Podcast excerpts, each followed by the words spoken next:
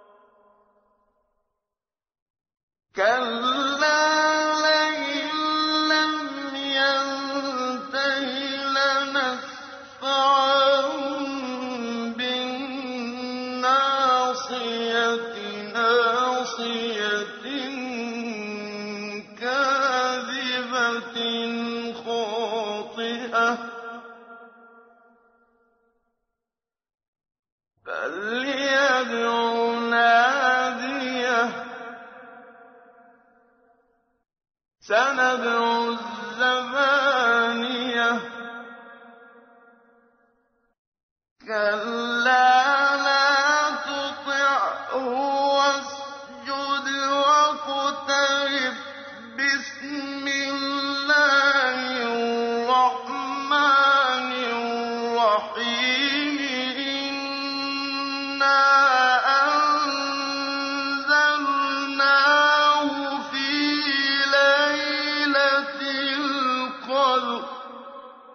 Sura Al-Alaq Ang namuong dugo Sa ngalan ng ala, ang mahabagin, ang maawain. Ikra, basahin mo. Sa ngalan ng iyong Rab, Panginoong lumikha. Ito ang simula ng pagiging propeta ni Muhammad at ang una sa mga kapahayagan ng Quran. Si Imam Ahmad ay nagtala sa sinabi ni Aisha, ang unang bagay na nangyari sa sugo ng ala tungkol sa kapahayagan ay nasa anyo ng panaginip na kanyang nakikita sa kanyang pagtulog at nagkatotoo. Hindi niya nakikita ang isang panaginip maliban na ito ay nagkakatotoo tulad ng liwanag ng pagbubukang liwayway. Pagkaraan nito, ang pagiging mapag-isa ay kinagiliwan niya, kaya siya ay lagi nang nagtutungo sa yungib ng hira at inilalaan ang panalangin doon sa maraming bilang ng gabi at magdadala siya ng pagkain at nagbabalik lamang sa kanyang asawang si Khadija upang muling kumuha ng pagkain para sa gayon ding pananatili sa yungib. Ito ay nagpatuloy hanggang kapahayagan ay dumating sa kanya habang siya ay nasa loob ng yungib ng hira. Ang anghel ay dumating sa kanya at nagsabi, Basahin ng sugo ng ala, ay nagsabi, Ako ay sumagot sa kanya, Hindi ako ang isang marunong magbasa. Kaya ako ay hinablot ng anghel at idiniin ako hanggang hindi ko na ito matagalan. Pagkaraan, ako ay kanyang binitawan at sinabi, Basahin. Kaya ako ay sumagot, Ako ay hindi marunong magbasa. Kaya idiniin akong muli hanggang hindi ko na ito matagalan. Pagkaraan, binitawan niya ako at sinabi, Basahin.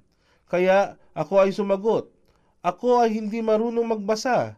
Kaya idiniin ako sa ikatlong pagkakataon hanggang hindi ko na ito matagalan. Muli niya akong binitawan at sinabi, Basahin mo sa ngalan ng iyong Rab na lumikha hanggang sa umabot sa aya na hindi niya nalalaman. Nang siya, Propeta Muhammad, ay bumalik kay Khadijah. Siya ay nanginginig at nagsabi, Balutin mo ako, balutin mo ako. Kaya siya ay binalot ng kumot hanggang ang takot ay naglaho.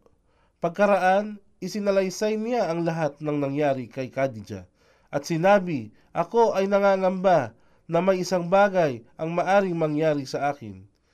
Si Khadijah ay sumagot, Sa pamamagitan ng ala, hindi ito mangyayari. Hindi ka pababayaan ng ala. Maganda ang pakikitungo mo sa iyong mga kamag-anakan. Ikaw ay nagsalita ng katotohanan, tumutulong ka sa mga may hirap at kapuspalad, inaasikaso mo ang iyong panauhin ng maayos. Pagkaraan nito, sinamahan ni Khadijah si Propeta Muhammad sa kanyang pinsang si Waraka bin Naufal bin Asad bin Abdul Uzza bin Kusay. Nasa panahong yaon, ito ay isang Kristiyano na palaging nasusulat tungkol sa mga banal na kasulatan sa wikang Arabic. Siya ay matanda na at bulag ang kanyang mga mata. Si Khadijah ay nagsabi sa kanya, O aking pinsan, pakinggan mo ang salaysay ng iyong pamangkin. Si Waraka ay nagtanong, O aking pamangkin, ano ba ang iyong nakita? Ang sugo ng ala ay nagsalaysay kung ano ang kanyang nakita. Si Waraka ay nagsabi, Ito ay An Namus, ang tagapagtago ng lihim, ang Anghel Jibril, Gabriel, na siya ring ipinadala kay Propeta Moises. Sana ako ay bata pa at nabuhay pa ng matagal, hanggang ang iyong mamamayan ay ipagtabuyang ka. Ang sugo ng ala ay nagtanong, Ako ba ay itataboy nila? Si Waraka ay sumagot, Oo, sino man ang dumating na may katulad ng dala mo ay pakikitunguhan ng may karahasan at kalupitan. At kung ako ay mananatiling buhay pa sa araw na yaon, ikaw ay aking ipagtatanggol. Tapsir Ibn Kathir, Volume 10 Ngunit si Waraka ay hindi nagtagal at namatay.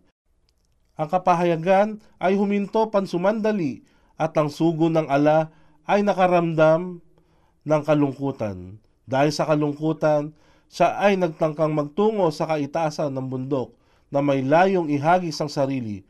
Subalit tuwing kanyang tatangkaing gawin ito, ang Anghel Jibril ay nagpapakita sa kanya at nagsasabi, O Muhammad, ikaw ay tunay na sugo ng ala.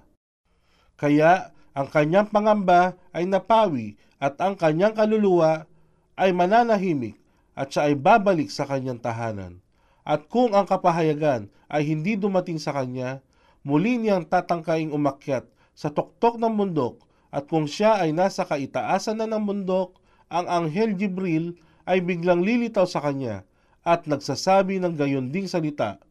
Ang hadith na ito ay itinala sa dalawang sahi sa pamamagitan ni Al-Zuhri kaya ang unang bagay na ipinahayag ng Quran ay ang mga dakila at marangal na aya na ito. Ito ang unang awa o habag ng ala na ipinagkaloob niya sa kanyang mga alipin at unang biyaya ng ala na ipinagkaloob sa kanila. Nilikha niya ang tao mula sa isang namuong kimpal ng dugo. Ikra, basahin mo. Ang iyong Rab ay lubos na mapagbigay. Al-Akram. Siya ang nagturo sa paggamit ng panulat. Sa nagturo sa tao sa mga bagay na hindi niya nalalaman. Walang pagsala Katotohanan, ang tao ay labis na lumalabag sa takdang hangganan. Sa pag-aakalang may sarili siyang kasapatan, katiyakan, sa iyong Rab ang pagbabalik ng lahat. Napagmasdan mo ba siya na humahadlang sa isang alipin ng ala sa panahong siya'y humarap sa pagdarasal? Napagmasdan mo ba na kung siya ay nasa tamang patnubay ng ala? O di kaya ay ipag-utos niya ang takwa, pagiging makatarungan laban sa kasamaan? Napagmasdan mo ba ang isang humahadlang kung siya ba ay nagtakwil sa patnubay ng ala at tumatalikod? Hindi ba niya nababatid na ang ala ay ganap na nakatingin? Walang pagsala kung hindi siya magtitigil, siya ay aming kakalad ka rin sa kanyang noo. May-ari ng isang sinungaling ang makasalanang noo. Kaya't hayaan mo siyang manawagan ng tulong mula sa kanyang mga kasamahan. Amin namang tatawagin ang mga anghel na tagapagparusa upang harapin siya. Hindi, huwag kang sumunod sa kanya sa pagtakwil. Bagkus, ikaw ay magpatirapa sa pagdarasal at maging malapit sa ala. Sa mapa, nanaligang salaysay ni Abu Sali na nagsabi mula kay Abu Huraira na ang sugo ng ala ay nagsabi, nasa kalagayan ng pagpapatirapa ng isang alipin kung saan siya ay pinakamalapit sa kanyang Rab. Sa makatuwid, ikaw ay sumambit ng maraming ulit na pagdalangin habang nasa kalagayan ng pagpapatirapa.